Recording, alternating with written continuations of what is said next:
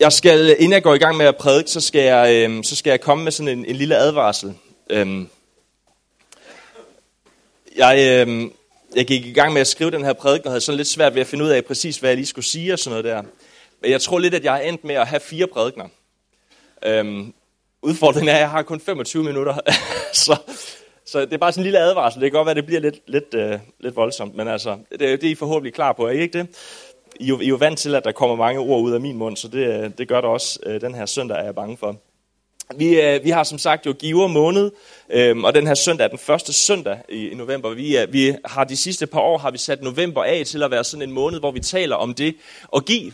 Som kirke er vi jo afhængige af, at vi alle sammen bidrager på den ene eller den anden måde med øh, gaver øh, og tid, ligesom øh, når vi står på scenen eller laver lyden eller laver maden. I øvrigt skal vi ikke lige give en hånd til caféfolket, som øh, har sørget for rundstykker og kaffe. Det er fantastisk. Vi er afhængige af, at vi, at vi giver økonomi for at kunne, øh, kunne betale til, at bygningerne kører rundt, og, og der er en præst, der har skrevet fire prædikener til en søndag, øh, og alle de her ting. Vi er afhængige af de her ting, og derfor så vælger vi at, at sætte fokus på det den her, den her ene gang om året, hvor vi sådan på en særlig måde taler om det at give. Øhm, vi har jo ikke indsamling hver eneste søndag og sådan nogle ting, men, øh, men så prøver vi på at sætte lidt ekstra fokus på det på den her måde. Og det fylder jo rigtig meget i Nyt Testamente, må man sige. Da, øh, da jeg sad sammen med, øh, hvad hedder det, øh, med Søren Lodberg, som er ham, jeg sådan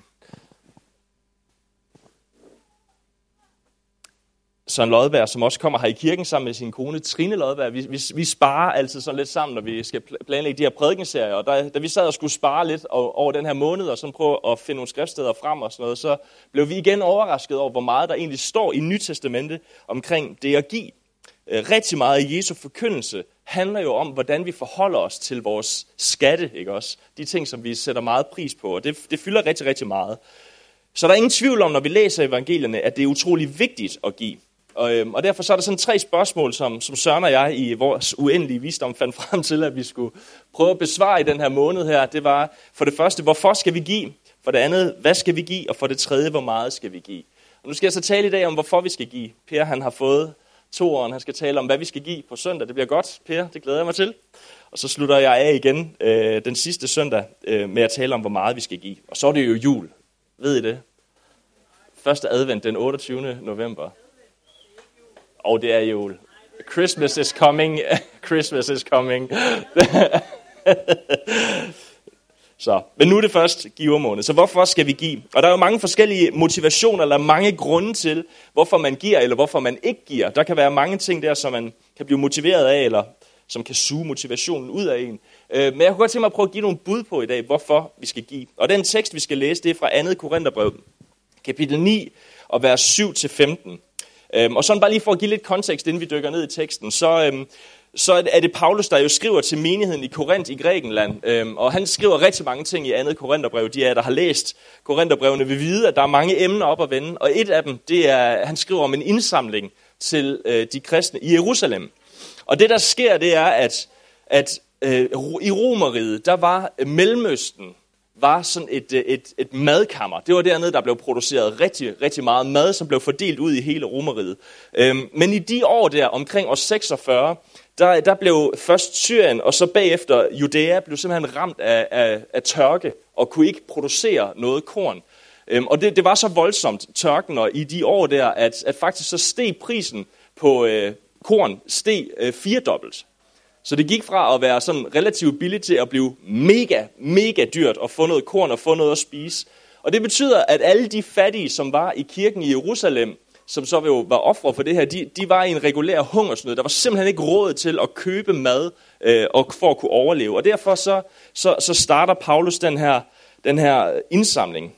Og det er jo lidt interessant, fordi at når vi læser om den første kirke i Apostlenes Gerninger kapitel 2, så står der, at de var fælles om alt. Ikke?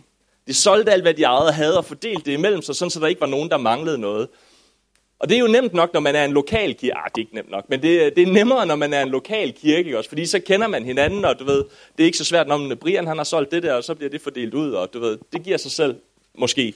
Øhm, men når man er en global kirke, så er det lige pludselig svært, ikke også? Fordi at man, man kender ikke de der folk det andet sted. Og det der med, hvordan, hvordan deler man, og hvordan er man fælles om alt på tværs af landegrænser osv. Og og det er sådan ligesom den udfordring, Paulus han står i og skal motivere den her menighed i, i Korinth og også i Galatien til at, at, at kunne bidrage til, at de her kristne mennesker i Jerusalem, de kan få noget at spise. Og så skriver han så de her breve her, første og andet Korintherbrev, hvor vi læser om den her indsamling til menigheden i Jerusalem, som er i hungersnød og som ikke har nogen penge, eller slutter, ikke har penge nok til at købe mad. Så skriver han sådan her i vers, øh, kapitel 9, vers 7. Men enhver skal give, som han har hjerte til, ikke vrangvilligt eller under pres. For Gud elsker en glad giver. Er der nogen, der har hørt den før? Gud elsker en glad giver. Gud magter at give jer alt noget i rigt mål, så I altid i alle måder har nok af alt, og endda overflod til at gøre godt. Som der står skrevet, han strøede ud, han gav til de fattige, hans retfærdighed består til evig tid. Og han, der forsøger, øh, forsyner sædemanden med udsæde og med brød til at spise, skal også forsyne jer rigeligt med udsæde. Forøg det med mange folk, og lad jeres retfærdighed bære rige frugter, så I får rigeligt til al gavmildhed, som fører til taksigelse til Gud igennem os. Står der i vers 12. Den hjælp, som ligger i denne tjeneste, udfylder nemlig ikke kun de helliges mangler, altså de her folk i Jerusalem, som mangler penge. Den har også en rigdom ved at fremkalde manges taksigelse til Gud. At I med den hjælp står jeres prøve, vil få dem til at prise Gud for, at I er lydige mod bekendelsen til evangeliet om Kristus, og prise ham for jeres oprigtige fællesskab med dem. Fællesskabet med dem og med alle. Og de vil bede for jer og længes efter jer på grund af Guds overvældende nåde mod jer. Gud skal tak for hans uudsigelige gave. Det var en ordentlig mundfuld. Tak, Paulus. Der er meget at hive fat i her. Der er mange, væk, øh, mange vers, øh, man kunne vælge at dykke ned i, og, øh, og jeg var fristet til bare at gå igennem dem fra en ende af, men jeg tænkte, at det blev alligevel, der var trods alt kun 25 minutter at gøre med. Øhm, så jeg har simpelthen valgt øh, bare at hive fat i det her første vers. Men en vers skal give, som han har hjerte til. Ikke vrangvilligt eller under pres, for Gud elsker en glad giver. Og så kunne jeg godt tænke mig at prøve at udlede sådan fire hvorfor. Okay? Så når vi stiller det her spørgsmål, hvorfor skal vi give, så kan jeg godt tænke mig at prøve at udlede fire hvorfor, fire grunde, fire motivationer til at give. Okay? Er I med mig? Så enhver skal give, enhver skal give. Som, øh, som mange af jer måske ved, så er jeg ret vild med at lytte til podcasts, og øh, og øh, der er specielt Anders Lund Madsen, som mange af jer måske kender. Han, øh, han, han har det med at lave podcasts for DR. Øh, så der finder man ind imellem finder forskellige programmer, han laver. Og, og den seneste, han er gået i gang med at lave, det er et program, der hedder Hem- Hemmeligheder, som bliver sendt på P1. Øh, hvor at ham og en medvært, sådan programmets præmis, det er, at alle mennesker i gennemsnit har 13 hemmeligheder. Jeg ved ikke, hvordan man er kommet frem til det, men det har man åbenbart. I gennemsnit er der 13 hemmeligheder, vi alle sammen bærer på, og det kan jo være meget forskellige hemmeligheder, vi går med. Og så er præmissen ligesom, at folk de kan ringe ind til programmet og få deres stemme sløret, og så kan de ligesom fortælle deres hemmelighed. Øhm, og så kan man ligesom få luftet ud, ikke også, og få fortalt det og få lettet hjertet, og der er ikke nogen, der ved, hvem man er, men, men man har stadigvæk fået fortalt det. Og det er, jo, det er jo super interessant at høre på de hemmeligheder, som folk de, de, øh, de ligesom deler der. Og der var så en, øh, et af de programmer, jeg hørte, hvor der var en, der ringede ind til telefonsvaren der og havde fået sløret sin stemme, og fortalte en hemmelighed, at, øh, at vedkommende var arbejdsløs, øh, og faktisk var rigtig glad for det. Vedkommende gad faktisk ikke tilbage på arbejdsmarkedet, ville gerne bare være arbejdsløs og få sin kontanthjælp, og så var det det.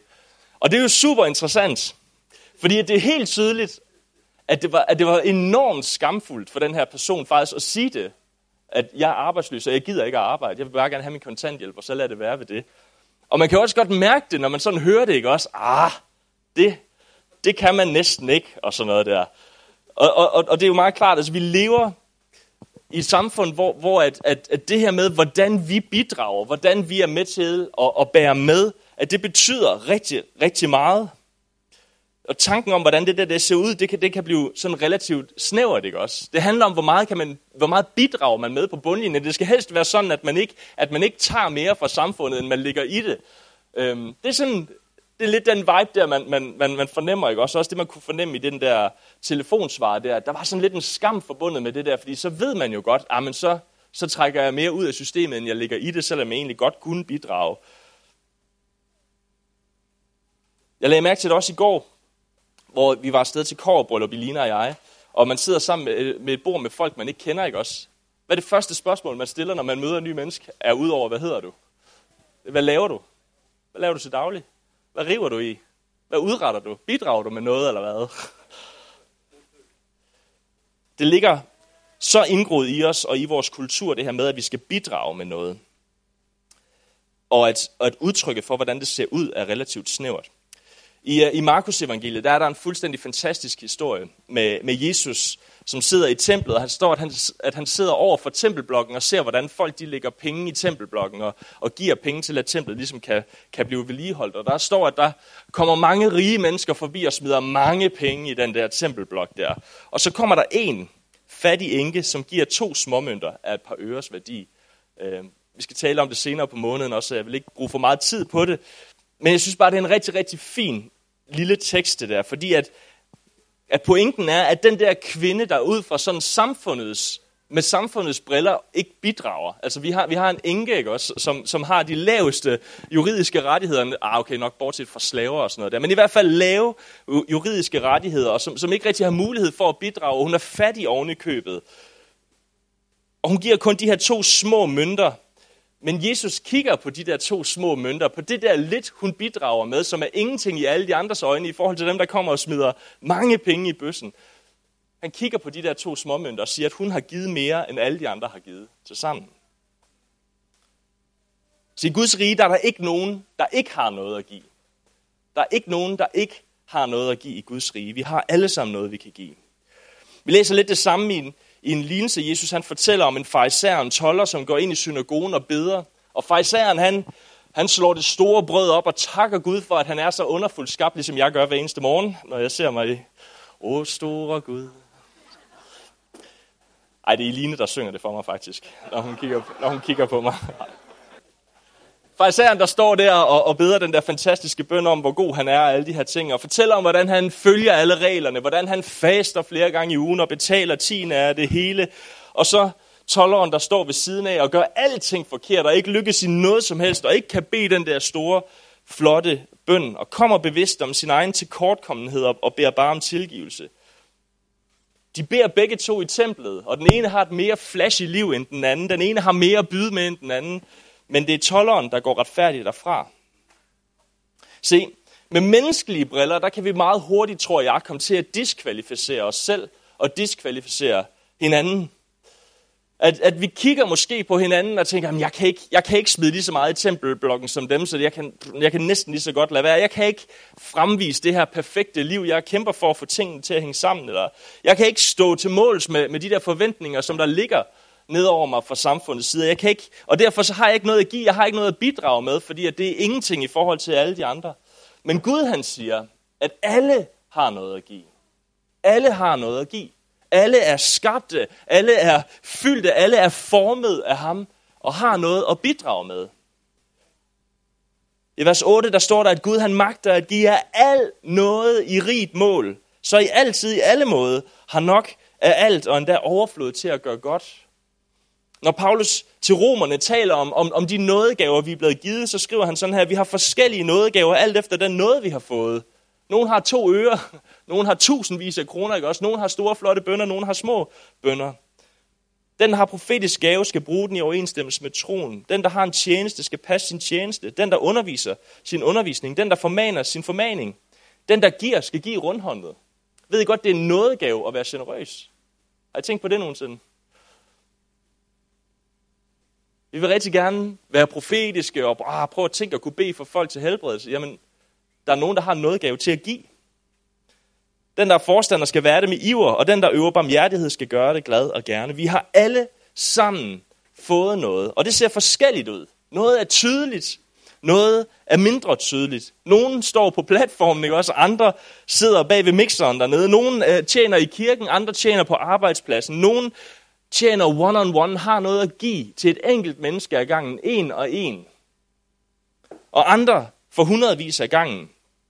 Guds nåde virker forskelligt i vores liv, og det ser forskelligt ud, men alle har noget at give. Kan jeg høre dig, men alle har noget at give. Så hvorfor skal vi give? Vi skal give, fordi vi har noget at give. Okay? Det er den første grund. Det var den første prædiken. Så er der tre prædikener endnu. Er I klar? Så står der sådan her, han skal give, som han har hjerte til. som sagt, så var vi til kårbryllup i går, og en af de fede ting ved at være til kårbryllup, det er, at man, øh, at man bliver også bevidst om sit eget ægteskab. Er det rigtigt? Når man sådan sidder der og, og hører de der taler til folk, og, og ser det der glade kårbryllup par, så bliver man også selv sådan lidt, oh, og du ved, holder lidt ekstra om, det gør jeg i hvert fald om, om, om min egen kone. Og Elina og jeg, vi har faktisk kårbryllup næste år, så det er jo det er lidt vildt. Øhm, så det skal vi lige have tænkt over. Øhm, og det er jo...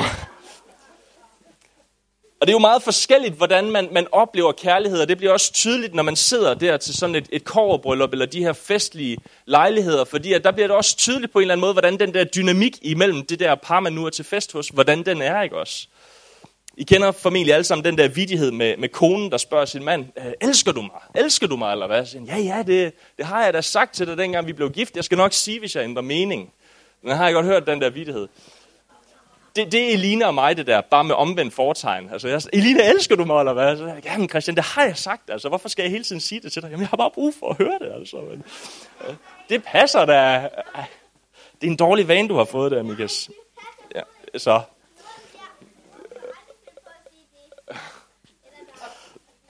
Er der nogen, der kan tage mit barn og så gå ud og... Nej. Mikas, det er fint.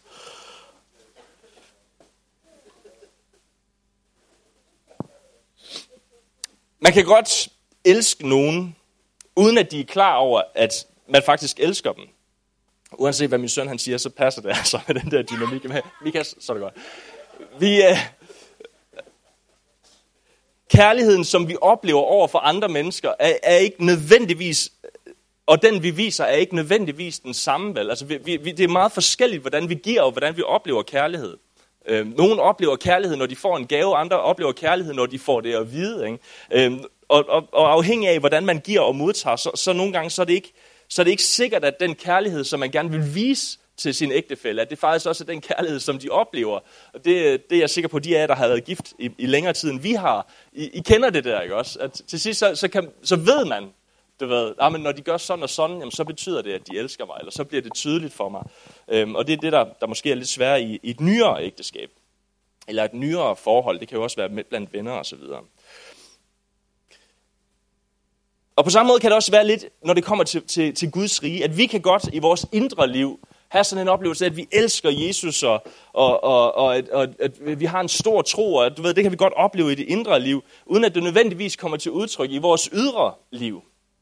Og jeg tror, der er noget om det her med, at, at når vi giver, som vi har hjerte til, at så er det et udtryk for den tro og tillid, som vi har i vores liv, at, at den tro og den kærlighed, vi har på indersiden, at den også må komme til udtryk udad til, i det vi gør og i det vi giver. At, at, at, at når vi giver, som vi har hjerte til, så, så ser vi på vores hjerte, ser hvad vi har tro til, og så kommer det også til udtryk i vores, i vores handlinger og i det, vi giver.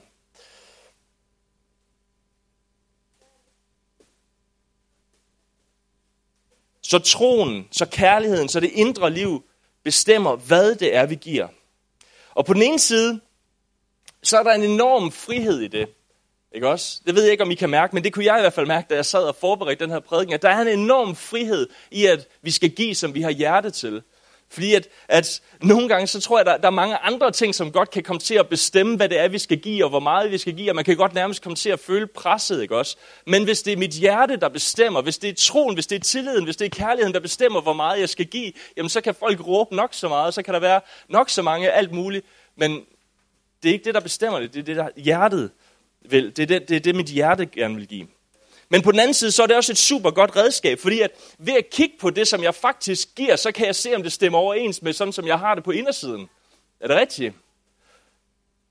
Fordi hvis jeg nu elsker af hele hjertet, og hvis jeg er fyldt med tro og fyldt med tillid til Gud på et teoretisk plan, men det ikke kommer til udtryk på den måde, jeg giver, jamen så er der jo et, et misforhold der, ikke? Så på den ene side, så er der en enorm frihed i det, og på den anden side, så er det et super godt redskab. Stemmer det, jeg giver, overens med min tro og med min kærlighed? I Markus, jeg slutter Matthæus 6:21, der står der, hvor din skat er, der vil dit hjerte også være. Og det er jo både beskrivende på den måde at forstå, at vi kan kigge, hvor vores skat den ender henne, hvor vores penge ender henne, og så kan vi se, om det er det, vi har hjerte for. Men det er også det, man kan kalde preskriptivt. Ikke? Fordi det siger også noget om, at der, hvor jeg kanaliserer mine penge hen, der vil mit hjerte også ende med at være. Så det er både et redskab til at se, hvorhen det er, men også et redskab til faktisk at få det et bestemt sted hen, mit hjerte. Giver det mening? Så hvorfor skal vi give? Vi skal give, fordi vi elsker Jesus, og fordi vi gerne vil vise, at vi elsker Jesus. Tredje prædiken. Skal vi give ikke vrangvilligt under, eller under pres. Så i modsætning til at give, som man har hjerte til, det er at give modvilligt, eller vrangvilligt, eller under pres. Når man giver, som man har hjerte til, så giver man frivilligt, så er der en frihed forbundet med det. Jeg skal ikke gøre andet og mere, end det jeg har hjerte og tro og tillid til. Hvor hvis man giver vrangvilligt eller under pres, så er der en, en tvungenhed over det. Der er noget med, at man, man kan ikke rigtig undgå at give. Der er noget, der bliver afkrævet af mig. Jeg kan huske, da jeg flyttede hjemmefra som 17-årig, flyttede jeg til Aalborg. Det var så langt væk, man kunne komme fra Åben Rå. Nej. Øhm, så, så, øh, så, øh, så, så på et tidspunkt, så, så stiftede jeg bekendtskab med sådan en mand. Han kom cirka en gang om året og bankede på døren hos mig. Øhm, og så havde han sådan et clipboard med, og så stillede han sådan nogle spørgsmål som, øh, har du en mobiltelefon, der kan gå på nettet? Og har du internet i lejligheden? Og har du en radio? Og så videre. Jeg ved ikke, om I kan regne ud, hvad det var for en mand, der kom på besøg han, han ville gerne afkræve noget licens fra mig. Øhm, og jeg, jeg anede ikke, at, at det var noget, man skulle betale, og jeg synes dybest set, det var vildt provokerende, fordi at jeg gjorde overhovedet ikke brug af det der DR-noget, så jeg synes, det var, det var ret voldsomt. Og når man så ikke betaler det månedligt, det har jeg fundet ud af, at man kan. Man kan betale et lille beløb en gang om måneden, i stedet for at betale stort en gang om året. Det var en, øh, det var en game changer. så det der med lige pludselig som 17-årig at skulle betale, jeg ved ikke, hvad det 1200 kroner eller sådan noget den stil, for noget, man ikke bruger. Nå, det var uretfærdigt, altså. Det synes jeg virkelig ikke var særlig fedt. Hvorfor i alverden skal jeg betale det der? Så kom de med sloganet, fordi det er noget, vi giver til hinanden. Og så gav det hele jo meget mere mening lige pludselig. Det kan være, at der er nogen af jer, der har det på samme måde med skat. Det ved jeg ikke, men øh, nej, den skal vi ikke bore videre ned i. Godt.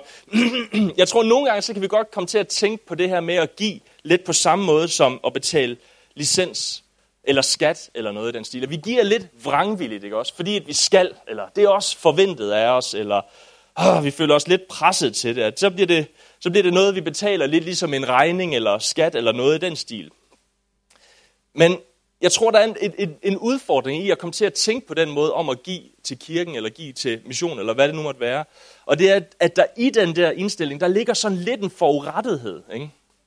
Der ligger sådan lidt en følelse af, at man ikke rigtig får noget for det, man giver.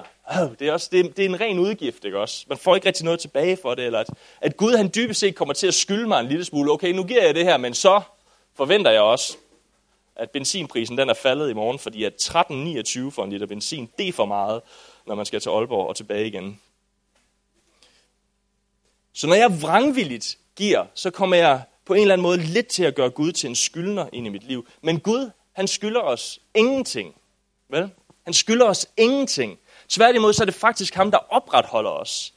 I vers 11, der står der sådan her, så I får rigeligt af alt til al gavmildhed, som fører til taksigelse hos, øh, til Gud igennem os. Der var et andet sted også i vers 10, hvor der står sådan her, han der forsyner sædemanden med udsæd og med brød til at spise, skal også forsyne jer rigeligt med udsæd, forøge det med mange folk og lade jeres retfærdighed bære rige frugter.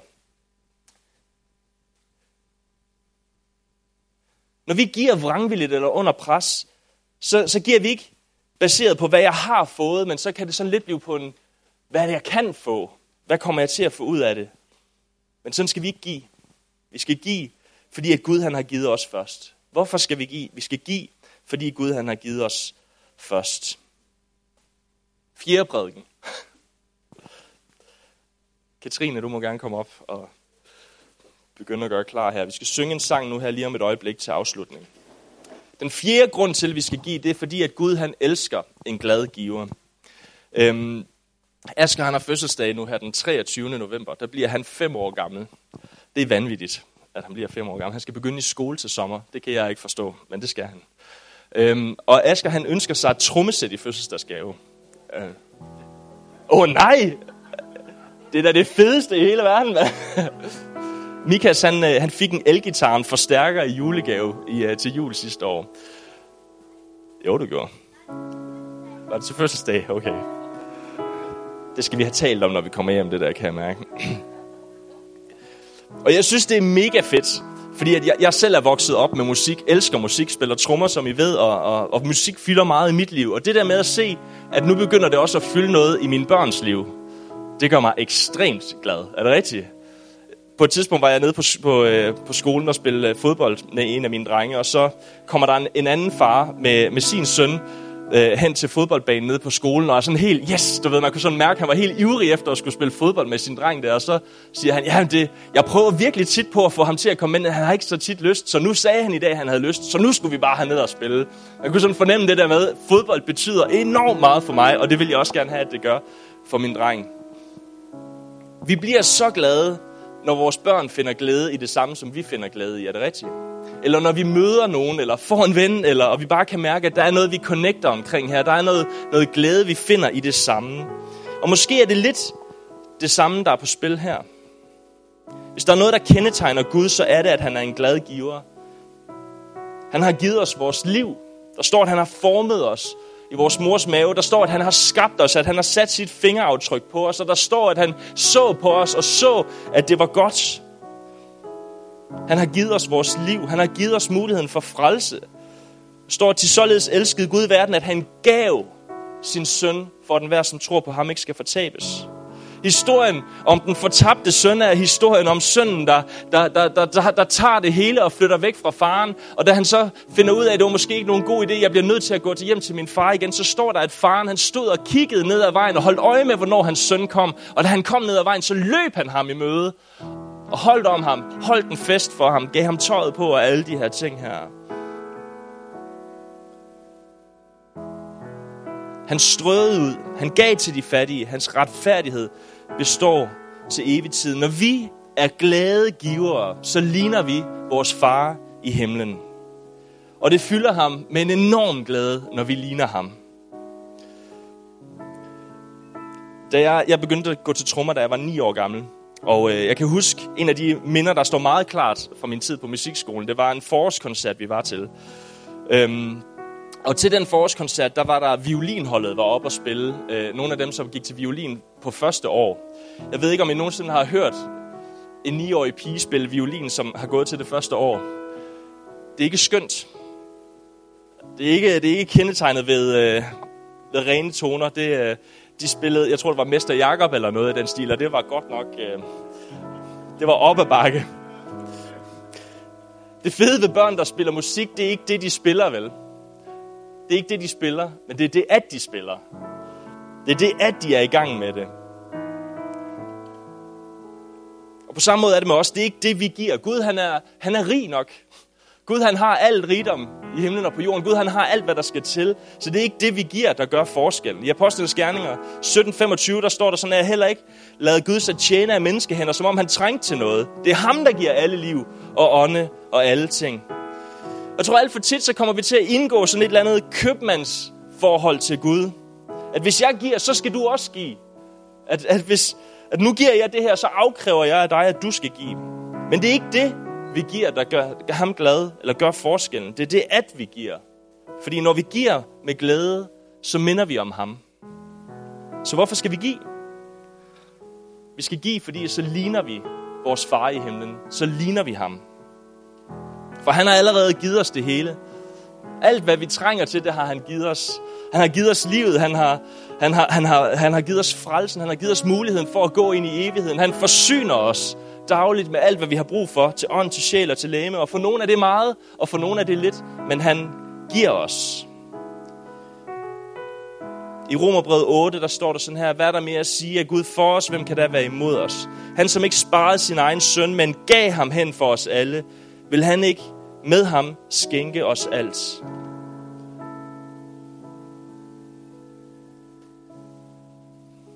Hvis der er noget, jeg håber på, at vi får ud af den her givermåned, så er det et, et større billede af, hvad det er, vi har fået fra Gud. At vi forstår, at det er fordi, at han giver os først og fremmest, at vi kan give. Det er fordi, at han først og fremmest gav alt, at vi kan give alt. Det er, at, at Gud han er generøs, at Gud han er, han er en giver af rang. Og at det må skinne af på vores liv og smitte af på os og vores forhold til det at give. Alt, hvad vi har brug for, det har vi i ham. Amen. Skal vi ikke rejse os op, og så øh, skal vi synge en, øh, en lovsang nu her lige om et øjeblik. Jeg slutter lige af med at bede her. Så tak Gud, at du giver os. Tak, at vi kan finde alt, hvad vi har behov for hos dig, her. Tak, at, at du på forhånd har, her, har, har, har øst ud af din nåde, af din godhed, af din rigdom ind over vores liv. Og Gud, må vi bare få lov til at se her, at uanset hvilken mangel vi har her, at så opfylder den. Og må du hjælpe os til her at få det samme hjerte, som du har her. At give på samme måde, som du giver her. Vær generøs på samme måde, som du er generøs. Gud, vi vil ligne dig her. Vi vil ligne dig her. Så tak for den noget, du har udøst ind over vores liv. Må vi også bare den her søndag formiddag gå herfra her opløftet her med en tro på her, at du er trofast, og du forsyner os med alt, hvad vi har behov for til ånd, til sjæl og til læge. Men tak, Jesus, for frelsen her. Tak for frelsen, vi har vundet ved dig her. Og tak for, at vi kan få lov til at leve i den og vandre i den her. Så den her formiddag her, vil vi tro her, vil vi tage imod livet fra dig, Gud. Den her formiddag vil vi i tro her tage imod det, som du giver os den her dag her. Vi vil tage imod bøndesvar her. Vi vil tage imod her healing. Vi vil tage imod her økonomisk forsørgelse. Gud, vi vil tage imod det her. I tro og tillid her. I Jesu Kristi navn. Lad os synge sammen.